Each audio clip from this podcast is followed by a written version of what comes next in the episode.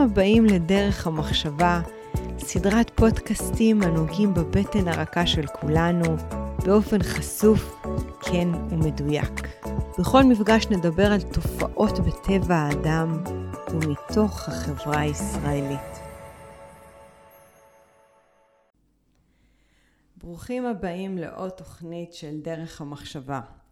והיום נמצא איתי בועז קרמר שהוא ספורטאי פאראלימפי, מדליסט, הוא מנהל מרכז ספורט ושיקום הגדול בארץ ובין הגדולים בעולם. ולא רק זה, הוא גם בוגר בית ספר לרפואה באוניברסיטת תל אביב.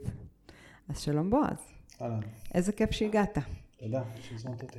האמת היא שככה התקשקשנו לפני וניסיתי לחשוב איך אנחנו מכוונים את הפודקאסט הזה כדי להניב ממנו את המקסימום כי יש משהו בך שאותי ברמה אישית מאוד ריתק.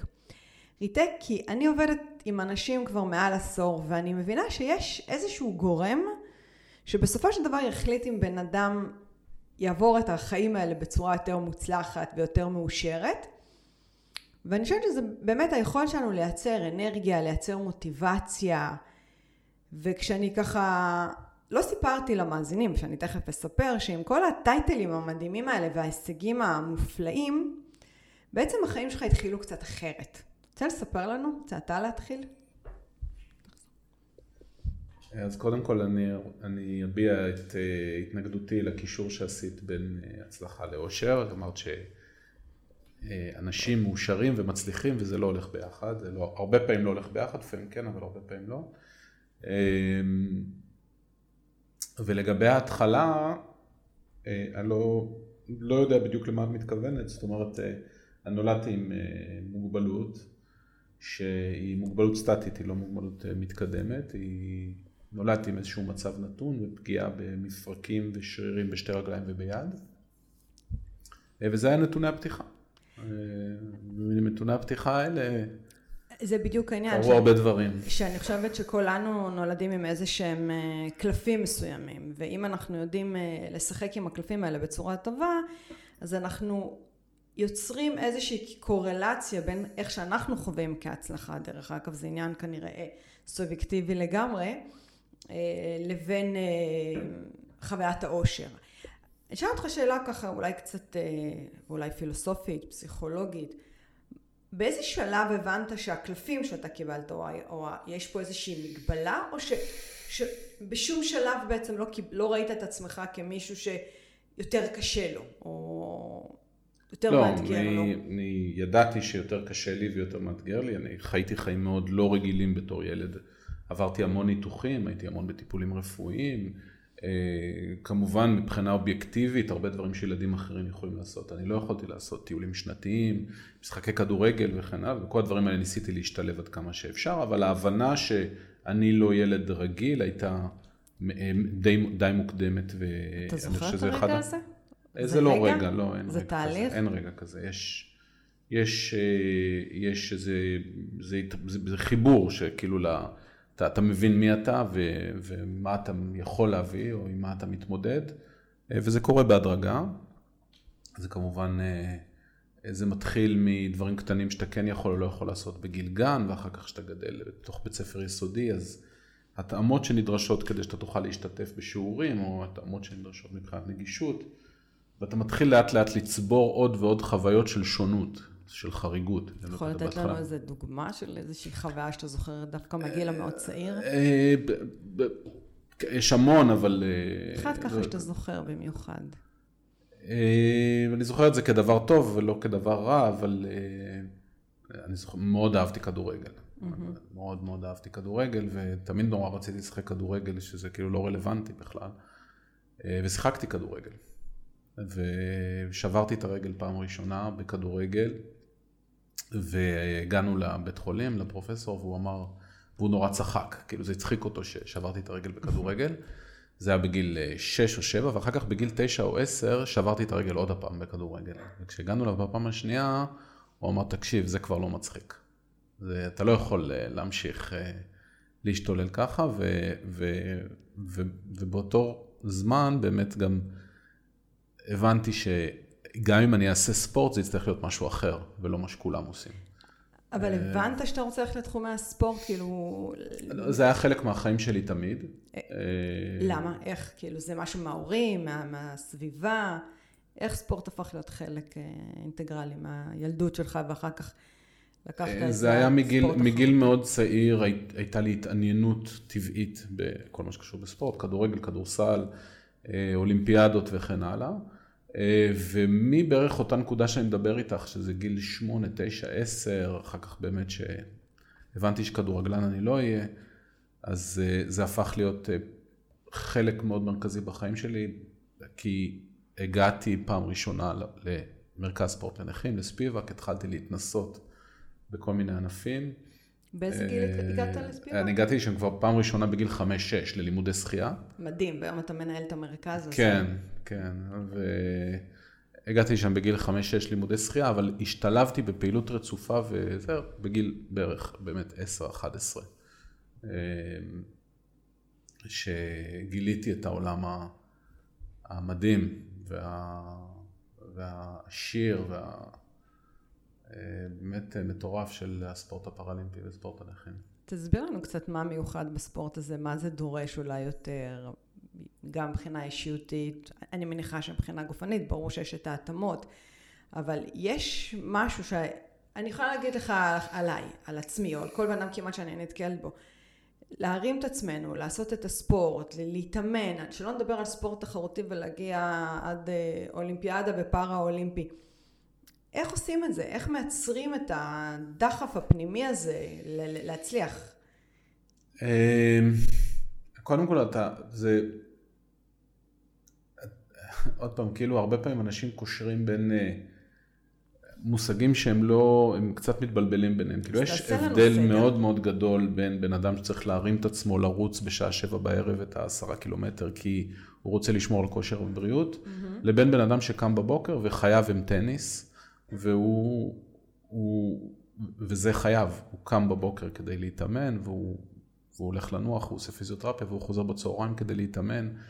וזה החיים שלו, זה, זה הבדל מאוד גדול. אני... זאת אומרת, זה מין הייעוד, הרגשת שזה הייעוד שלך, הדבר... לא, אני, אצלי, לי, אצלי בכלל הפריחה של הקריירה הספורטיבית הייתה מאוד מאוחרת. אני מתי? באיזה עשיתי גיל? תמיד, זאת אומרת, תמיד אהבתי ותמיד רציתי, אבל הפריחה הייתה מאוד מאוחרת. אני התעסקתי בהמון uh, תחומים, הייתי רב תחומי כזה, התעסקתי, אבל בשום דבר לא הייתי, לא פרצתי עד גיל מאוחר. עד, מה זה גיל מאוחר? גיל 20 ו...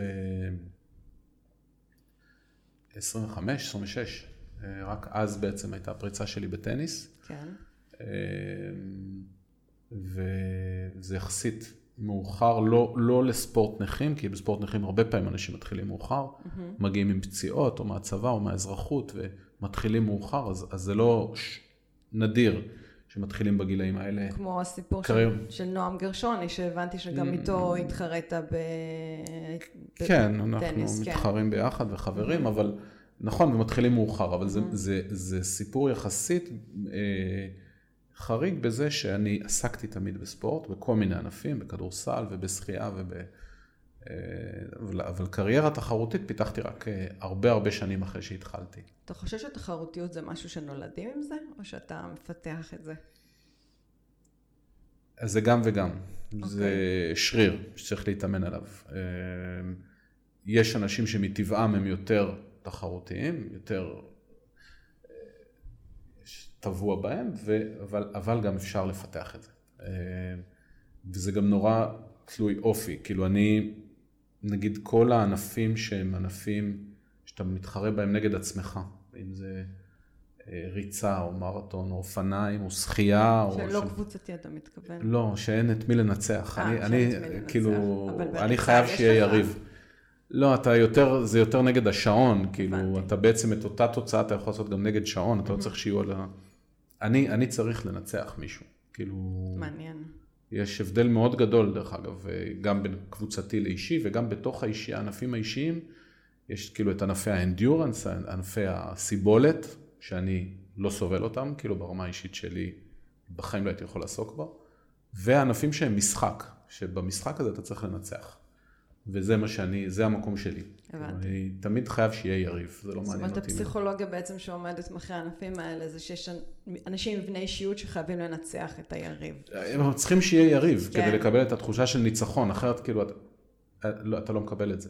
זה כמו, זה כמו סם, כאילו ברגע שאתה מנצח פעם אחת, אתה רוצה את זה עוד פעם ועוד פעם ועוד פעם. אה, ואיך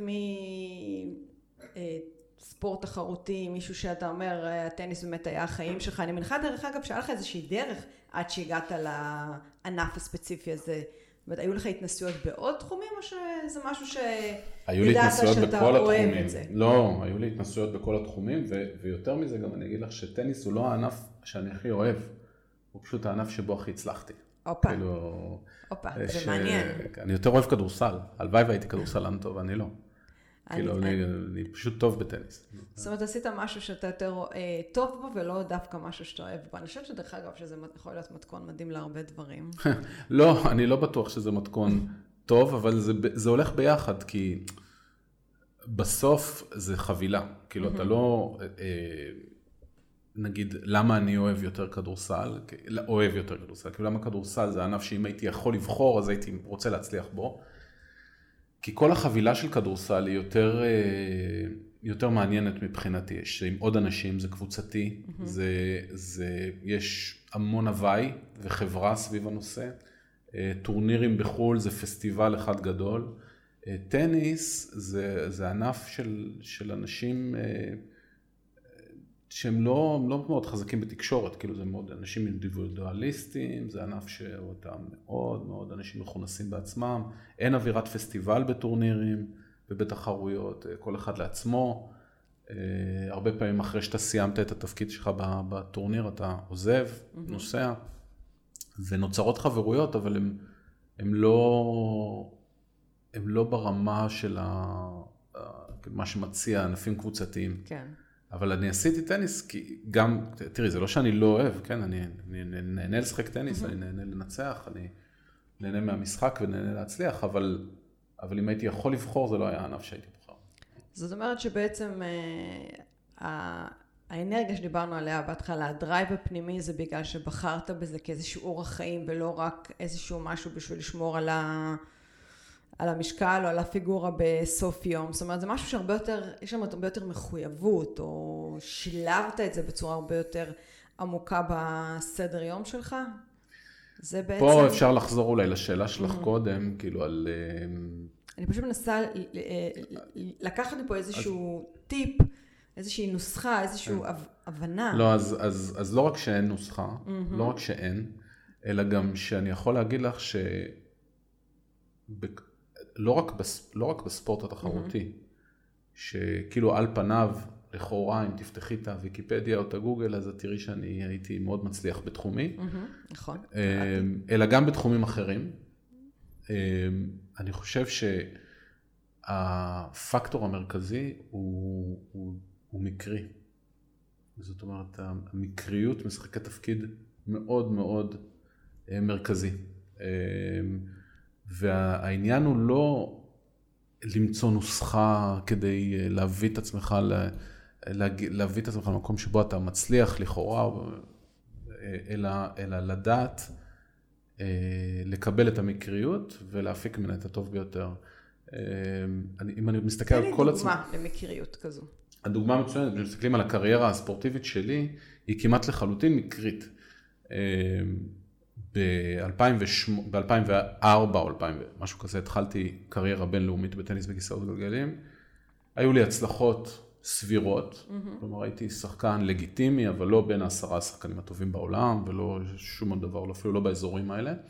וב-2008, בגלל מכסות של ספורטאים, קיבלתי כרטיס לאולימפיאדה. לא עשיתי קריטריון, הבנתי. אבל קיבלתי כרטיס. ו, וגם שם, אחרי שאתה מקבל, אז, אז זה היה מקרי. ואחר כך אה, ההגרלה שבה אתה מקבל את, ה, זאת אומרת, את הטורניר שלך היא גם מקרית. ו, ובסופו של דבר הכל התנקז לערב אחד שבו הכל התחבר, ואני ובן זוגית, זה, זה טניס בזוגות. Mm-hmm. הצלחנו לנצח זוג בריטי בחצי גמר, זאת אומרת להבטיח לעצמנו מדליה. Mm-hmm. וזה, אני לא יודע אם זה היה מקרי, אבל הכל הסתדר אבל באותו אתה- ערב. אתה יודע, זה קצת אז- מזכיר לי את המשפט של ישועת השם כהרף עין, שבעצם המקריות הזו שאתה מדבר, או המזל הזה שאתה קורא, זה יושב על קרקע מאוד פורייה, זאת אומרת, אתה עשית דברים, זה נכון. ברור. לא שישבת כל היום בטן גב ואמרת, אוקיי, שהמזל יקיש לי בדלת. אז בעצם המקריות הזאת היא תוצאה של עבודה מאוד קשה, של מאמץ, של אה, אני, התמדה. אני, שנייה, אני רגע, אני, אני אתייחס למה שאת אומרת, אבל אני, אני אתייחס לזה בהמשך הסיפור. אז, אז, אז זאת אומרת, ואז הבטחנו את המקום בגמר, בעצם הבטחנו מדליה אולימפית, ומשם החיים שלי השתנו בצורה מאוד אה, דרמטית ומיידית. כי מרגע שאתה מדליסט אולימפי, אז זה לא רק השמחה והאושר על ההצלחה, זה גם. גודל, גודל האחריות, כי מעכשיו והלאה אתה כבר ספורטאי שלכל המערכת יש ציפייה ממנו, היחידה לספורט הישגי והוועד האולימפי ו... וואי. וכן הלאה, ואז אתה יושב עם זה ומתחיל מחזור אולימפי נוסף. אה, לא היה לי ספק שאני אעשה מחזור אולימפי נוסף, כי זכינו במדליית כסף, כן. ומאוד רציתי לזכות בזהב. וואו. אמ, והמחזור האולימפי הנוסף הוא ש, שנגמר בלי מדליה ונגמר ב, בעצם בהדחה די מוקדמת, אני מחשיב אותו להרבה יותר מוצלח מהראשון. כי? אני, כי כמו שאמרתי לך, בראש, בראשון היה הרבה מקריות. גם את הכרטיס לאולימפיאדה קיבלתי על מכסות של במקרה, וגם ה, באמת האירוע הזה שבו זה, זה היה הסערה המושלמת, כמו שאומרים, כאילו, באותו ערב של המשחק. כאילו הכל קרה לטובתנו, ה- האנגלים שהיו זוג מאוד מאוד חזק, הגיעו לא בפורמה, כאילו, ולדעתי שם ל- לשחקן, לאחד השחקנים שם היה באמת איזה התקף חרדה, הוא לא הצליח לתפקד, והכל הסתדר לנו. כן. אבל שמה, את המסע מ-2008 ל-2012, התחלתי כבר עם שק של אה, כובד, של ציפיות, של... אה, כמו כבר הייתי כבר מדליסט אולימפי כן. וכן הלאה. ומה שקרה, היינו שניים, ובעצם האפשרות של לקבל כרטיס לאולימפיאדה עם מכסה ירדה מהפרק. כי מ-2008-2009 כבר היינו שלושה.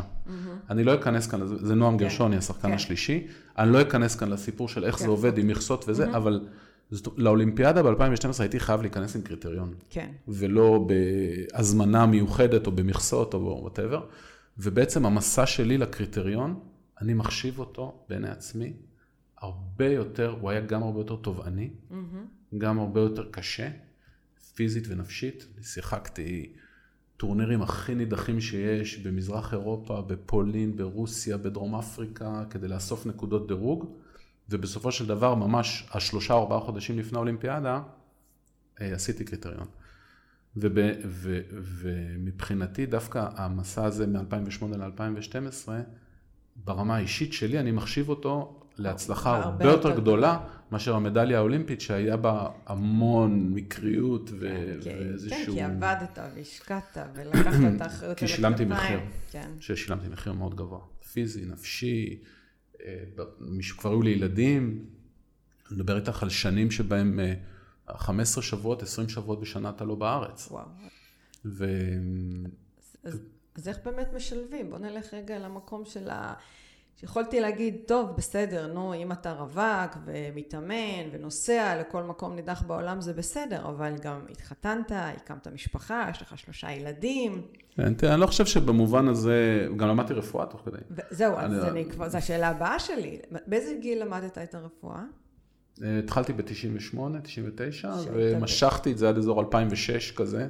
לא גם, לא, כי לא. עשיתי הפסקות, חזרתי, אבל אה, זה, אני, תראי, קודם כל, החיים של ספורטאי הם חיים מאוד תובעניים, מבחינת התחרויות, מבחינת המחויבות, אבל אגב, הם לא שונים הרבה מהחיים שלך או מחיים של כל אחד אחר שמחויב למה שהוא עושה, לפרנסה, להיות טוב במה שהוא עושה וכן הלאה. זאת אומרת, יש איזו מין תפיסה כזאת שספורטאים מקריבים המון כדי אה, להצליח, אבל אני לא חושב שמי שקם בחמש בבוקר ויש לו קו חלוקה של מוצרי חלב, הוא פחות מחויב או פחות עובד קשה מספורטאי, אבל הדבר היחידי שאין לו זה את התהילה שנלווית. לזה. זה, נכון. כאילו, אז, אז, אז יכול להיות שאפילו הוא הוא עובד יותר קשה. צריך לקבל מ- יותר הערכה מאשר ספורטאי שקם בבוקר ועושה את מה שהוא עושה. ו...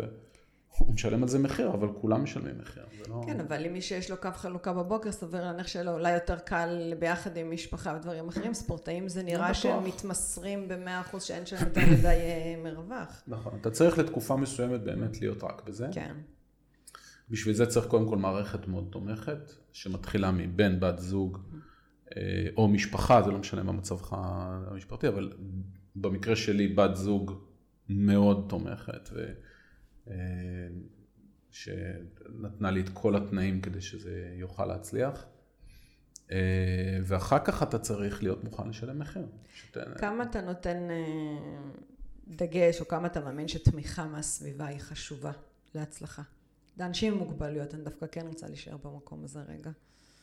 אני, אני אגיד לך למה אני שואלת.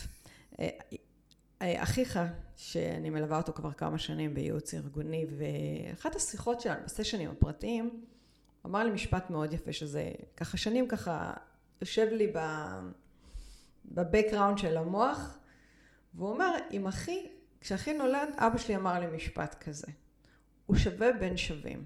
וככה התייחסנו. מבחינתי זה שווה בשם, לא ראיתי שום מוגבלות או שום קושי. יכול להיות שזה משהו שינקת מהבית, זה משהו מהסביבה. זאת אומרת שהסביבה היא איזשהו גורם מכריע לזה שאני, שיש לך את, את הכוח הזה ואת המוטיבציה? אז שתי, שני חלקים לשאלה, אז, אז הסביבה היא קריטית, כאילו היא בלי קריטית. סביבה mm-hmm. שהיא הסביבה הנכונה, ואין נוסחה, עוד פעם, mm-hmm. לכל אחד זה, לכל אחד זה משהו כרגע. אחר. הסביבה, בין אם זה המשפחה הקרובה, בין אם זה המערכות שמלוות אותך בדרך, היא קריטית. Mm-hmm. ולכל אחד זה משהו אחר. אני היום דוגמה שאני מנהל מרכז ספורט ואני מתעסק עם ספורטאים, אז אין, אין פתרון אחד שמתאים לכולם. יש ספורטאי אחד שמגיע מהדרום, מעוטף עזה, ויש לו משפחה וילדים בבית וצריך לתת לו סוג של תמיכה אחת. ויש ילד בן 17 שמגיע מ... לא יודע מה, מראשון לציון, והוא לפני בגרויות, ואתה צריך לתת לו מערכת אחרת לגמרי. זאת אומרת, אה, אין מה, זה, אבל זה קריטי. זה כן קריטי. אה, ולגבי שווה בין שווים וכל הדברים האלה, אה, זה אכן הייתה הגישה בבית mm-hmm. שלי.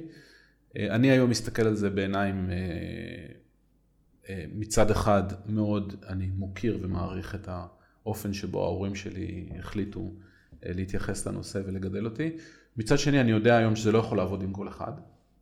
אה, ויש... עם מי זה לא יכול לעבוד? עם מי זה לא יכול לעבוד? אה,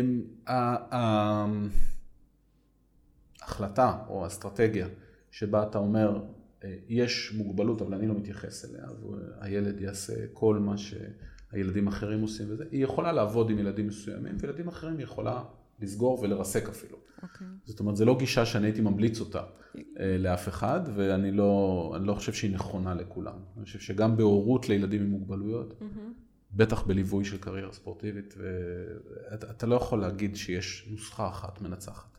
אתה צריך ללמוד את הבן אדם שעומד מולך, ללמוד את המערכת שלו, ללמוד את הסביבה שלו ולעשות החלטות מושכלות. זה נכון, אני אומר את זה גם להורים אצלנו, שמביאים אצלנו ילדים כבר מגיל 6-7, ואני אומר להם, נכון, יש מערכת חינוך מיוחד, הם הרבה פעמים באים להתייעץ אם כדאי ללכת לחינוך מיוחד או ללכת לחינוך רגיל, ויתרונות וחסרונות, ודבר ראשון, אני מנסה לעזור להם ללמוד, להסתכל על הילד, כאילו... מה, ולראות מה? מה? להסתכל על הילד ולראות מה? איפה יהיה לו טוב יותר? אה, יש ילדים שנדמה שהם נורא חזקים. Mm-hmm. ילדים עם מוגבלויות, לנו יש אצלנו בספיבק, יש גם גן כן. אז אני רואה הרבה ילדים כאלה שהם מלכי הגן. הם יחסית נכות קלה, נגיד, mm-hmm. נכויות יחסית קלות, חזקים, כריזמטיים, והם מלכי הגן. והרבה פעמים דווקא לילדים, על ההורים לילדים האלה, אני אומר, תמשיכו דווקא עוד שנה, שנתיים בחינוך מיוחד, אל תעבירו אותו לחינוך רגיל עדיין. תנו לו להיות ראש לשועלים עוד, עוד שלוש שנים, עוד ארבע שנים, אל תכניסו אותו בכיתה א' למקום שהוא מיד יהפוך ממלך הגן ל- ל- לילד הכי חלש בכיתה. Mm-hmm. מעניין. תנו, תנו לו עוד שנתיים, עוד שלוש, תבחנו את זה עוד הפעם, ואז תחליטו מה עושים. לפעמים, אה, להיות מלך החצר, גם אם זה חצר אה, קטנה, זה טוב. נכון. אה, ת, ת, לא, לא, אה, וזה בסוף מייצר גם תוצאות טובות יותר מבחינת אם את רוצה להשתמש במדדים סטנדרטיים של הצלחה, ואם הילד בסופו של דבר... אה, זה, אז, אז אני חושב שבסופו של דבר זה גם זה גם מביא לתוצאות טובות יותר. צריך לתפור את זה ולא להחליט, אין נוסחה, כמו ש... כן. אין, בשום דבר בחיים אין נוסחה. יש איזה משהו ככה שאתה זוכר מהמרכז שאתה מנהל, כבר כמה זמן אתה נמצא עשר שנים. עשר שנים. עשר שנים כמנהל ו... יש שם איזשהו כל... סיפור שככה נגע בך באופן מיוחד, שריגש אותך, ש... שהתחברת יותר מסיפורים אחרים? אה, תמיד מתחבר יותר לילדים שמזכירים לי אותי. יותר קל לי להתחבר לילדים שמזכירים לי אותי. במבנה האישיות שלך. גם, גם זה גם. יכול להיות באישיות, זה יכול להיות גם בנכות, או, okay. או אוקיי. בפיזי, משהו mm-hmm. פיזי, כאילו. Mm-hmm. אבל uh, זה ילדים שבדרך כלל אני מאוד, uh, מאוד, uh, יש לי נקודת תורפה, mm-hmm. וזה טבעי. נכון. Uh, בשנים האחרונות, גם בגלל שיש לי בנות שלי בבית, אז פיתחתי אה, רגישות אה, מוגברת לילדות עם אה, מוגבלויות. אני חושב שזה סוג של תת אוכלוסייה שהיא היא, היא בתת טיפול, כלומר, ו, ופחות, יש, יש נושאים כן. ש, של ילדות, נערות ובוגרות עם מוגבלויות. שהם שונים מאוד מאשר לבנים או נערים או גברים. כמו למשל, תוכל לתת לנו דוגמה? אה, זה לא התחום שלי, כן? אני כן. לא, לא מתעסק בתחום הזה, אבל אה, כל הנושא של אה, סוציאליזציה, של חירות, של מיניות, של התבגרות מינית, של זוגיות. אבל לבנים זה גם לא נוגע? מיניות, כן, התבגרות, כן, אבל, אבל באופן אחר מאוד. Mm-hmm. באופן אחר מאוד. זאת אומרת, צריך להתייחס לזה. וזה נושא שהוא... אין לו מענה בהרבה מאוד, זאת אומרת, הטיפול באנשים עם מוגבלויות בישראל, בין אם זה ילדים, נוער או מבוגרים, הוא, יש לו איזה, יש איזה סטנדרט, כאילו, כן. יש, אה, את יודעת, חינוך, יש מערכות חינוך, יש שיקום, יש רווחה, יש ביטוח לאומי, יש כל זה, ואין התייחסות אה, לנושא המגדרי. איך אני... בכלל בארץ מתייחסים לכל הנושא הזה? בתור... אה... מישהו שמנהל מרכז ומתמודד אה, עם כל כך הרבה, בטח גם בירוקרטיה, אבל אני מדברת יותר על ה... אה, דרך העיניים שלך, איפה, איפה אתה באמת רואה את הקשיים, את הכשלים, וגם את הדברים הטובים, כי את הניצחונות, את ההצלחות. קודם כל יש המון דברים טובים. אה, מדינת ישראל, אם אני משווה אותה להרבה, אני בכלל לא מדבר על מדינות שהן לא מדינות מערביות, mm-hmm. אני מדבר על 20-30 המדינות המתקדמות בעולם.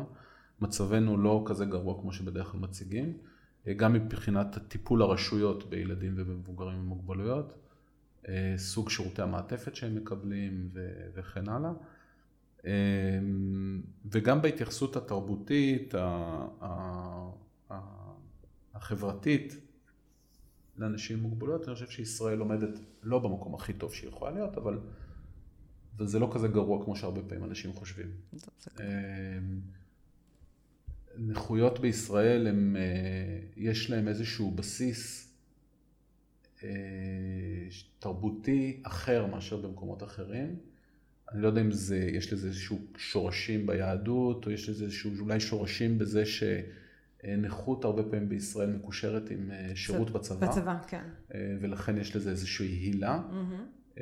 אבל אני חושב שבאופן כללי ההתייחסות למוגבלויות בישראל היא שוב, לא הכי טובה שיכולה להיות, אבל היא במקום לא רע יחסית למדינות אחרות בעולם. אני לא הייתי רוצה להיות בן אדם עם מוגבלות בשום מקום אחר בעולם. איזה, קודם כל זה כיף לשמוע.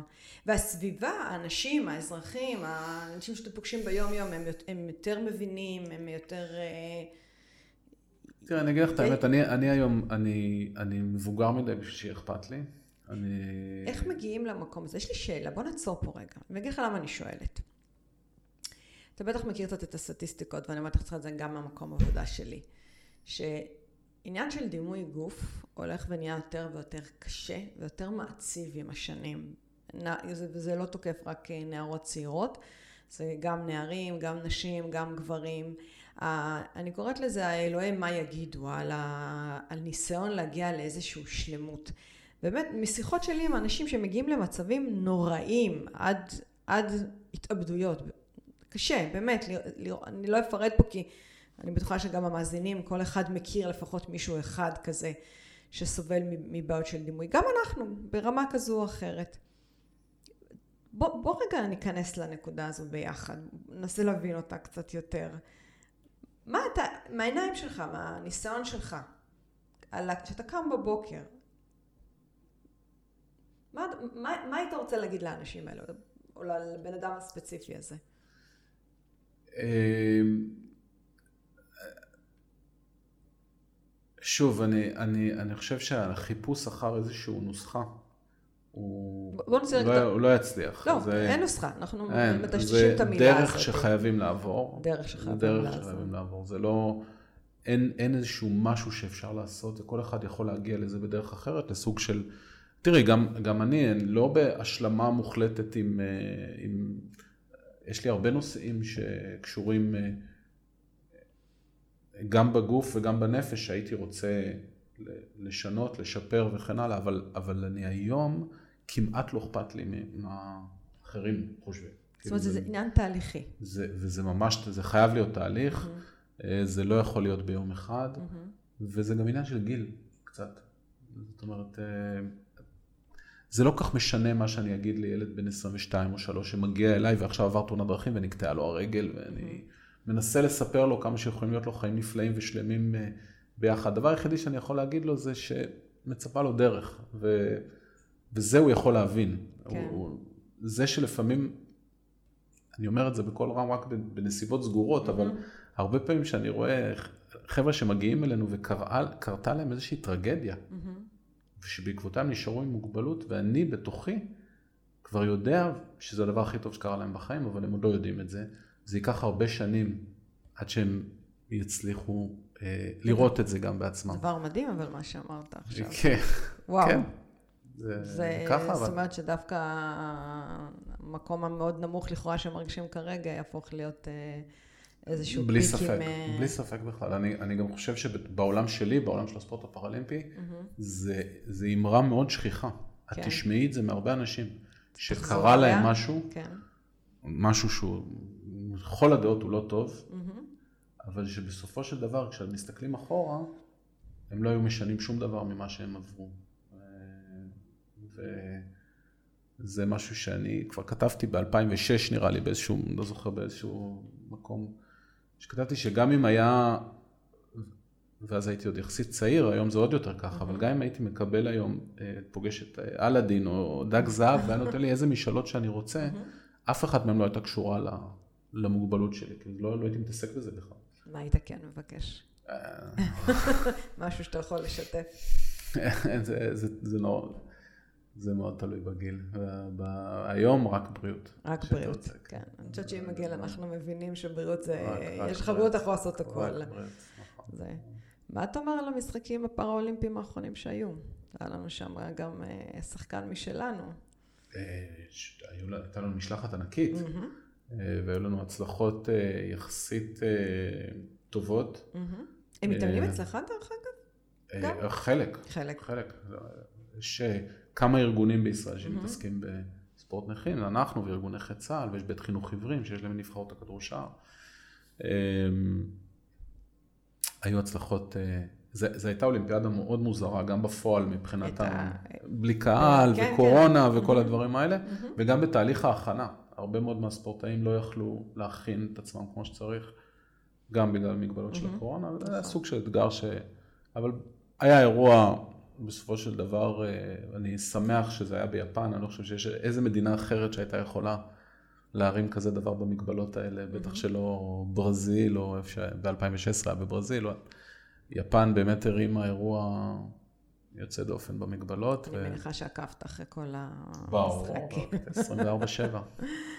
אז היית מרוצה בסך הכל מהחבר'ה שלנו. לא, אני אף פעם לא מרוצה. לא? לא.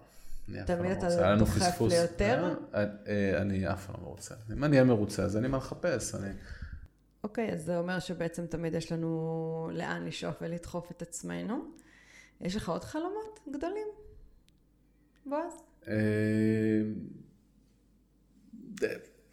אני, זאת אומרת, היום החלומות שלי כבר קשורים בילדים שלי, זאת אומרת, בחלק הבא של החיים שלי, שכאילו אני כבר בן אדם מבוגר. ו... בן כמה אתה? 44. לא אומרים מבוגר. לא, מבוגר, כאילו, את יודעת, אני כבר לא, אני כבר לא אהיה לי קריירה אולימפית כן. נוספת, או... זאת אומרת, היום, ה... היום השאיפות שלי הם, אה, את יודעת, ה-well-being של הילדים שלי וה... ו... וחיי המשפחה ובמקומות האלה. אם עכשיו הייתי שמה אותך על במה גדולה, וכל כל האנשים בעולם היו נפרסים ככה למרגלות הבמה, מה היית רוצה להגיד? מה היית אומר? הניסיון חיים שלך לא קשור למגבלות אה, שדיברנו עליה ועל אה, העובדה גם שלמדת רפואה, שבטח זה איזשהו התקשר לצורך פנימי כנראה לדעת יותר. בגיל מסוים. כן. מה היית, רוצ... מה היית אומר? מה היה המסר שלך אה, לעולם? אני הייתי אמור ללמד אותם משהו כאילו? מה שאתה רוצה, מה שעולה לך אינטואיטיבית לגמרי. יש לך במה שכל העולם פרוס לפניך. שהחיים מאוד קצרים. ו... ו... וכשאתה קם בבוקר אתה צריך, אה, ו... ו... החיים מאוד קצרים וכשאתה קם בבוקר אתה צריך לדעת שיכול להיות שמחר לא תהיה פה. אני חושבת שזה מדהים מה שאמרת עכשיו. ו... ו... וזהו, וזה הנתון שעימו אתה צריך לצאת לכל יום. יכול להיות שזה היום האחרון, אז אני לא אומר לפרוק כל עול ולעשות מה שאתה רוצה, כי זה היום האחרון, אבל, אבל תמיד תמיד לזכור שאנחנו פה לתקופה מאוד קצרה, חלק ל-80 שנה, חלק לפחות, ועד... והזמניות הזאת זה מניע מאוד גדול. כאילו התחושה הזאת של זמניות, זה המניע הכי גדול שיש. וואו, איזה סיומת. אני לוקחת אותה אליי גם. אז אה, בועז, תודה אה, על הזמן בכיף. שהיית פה, ואנחנו נמשיך לרחל אחרי ההקלטה. בשמחה.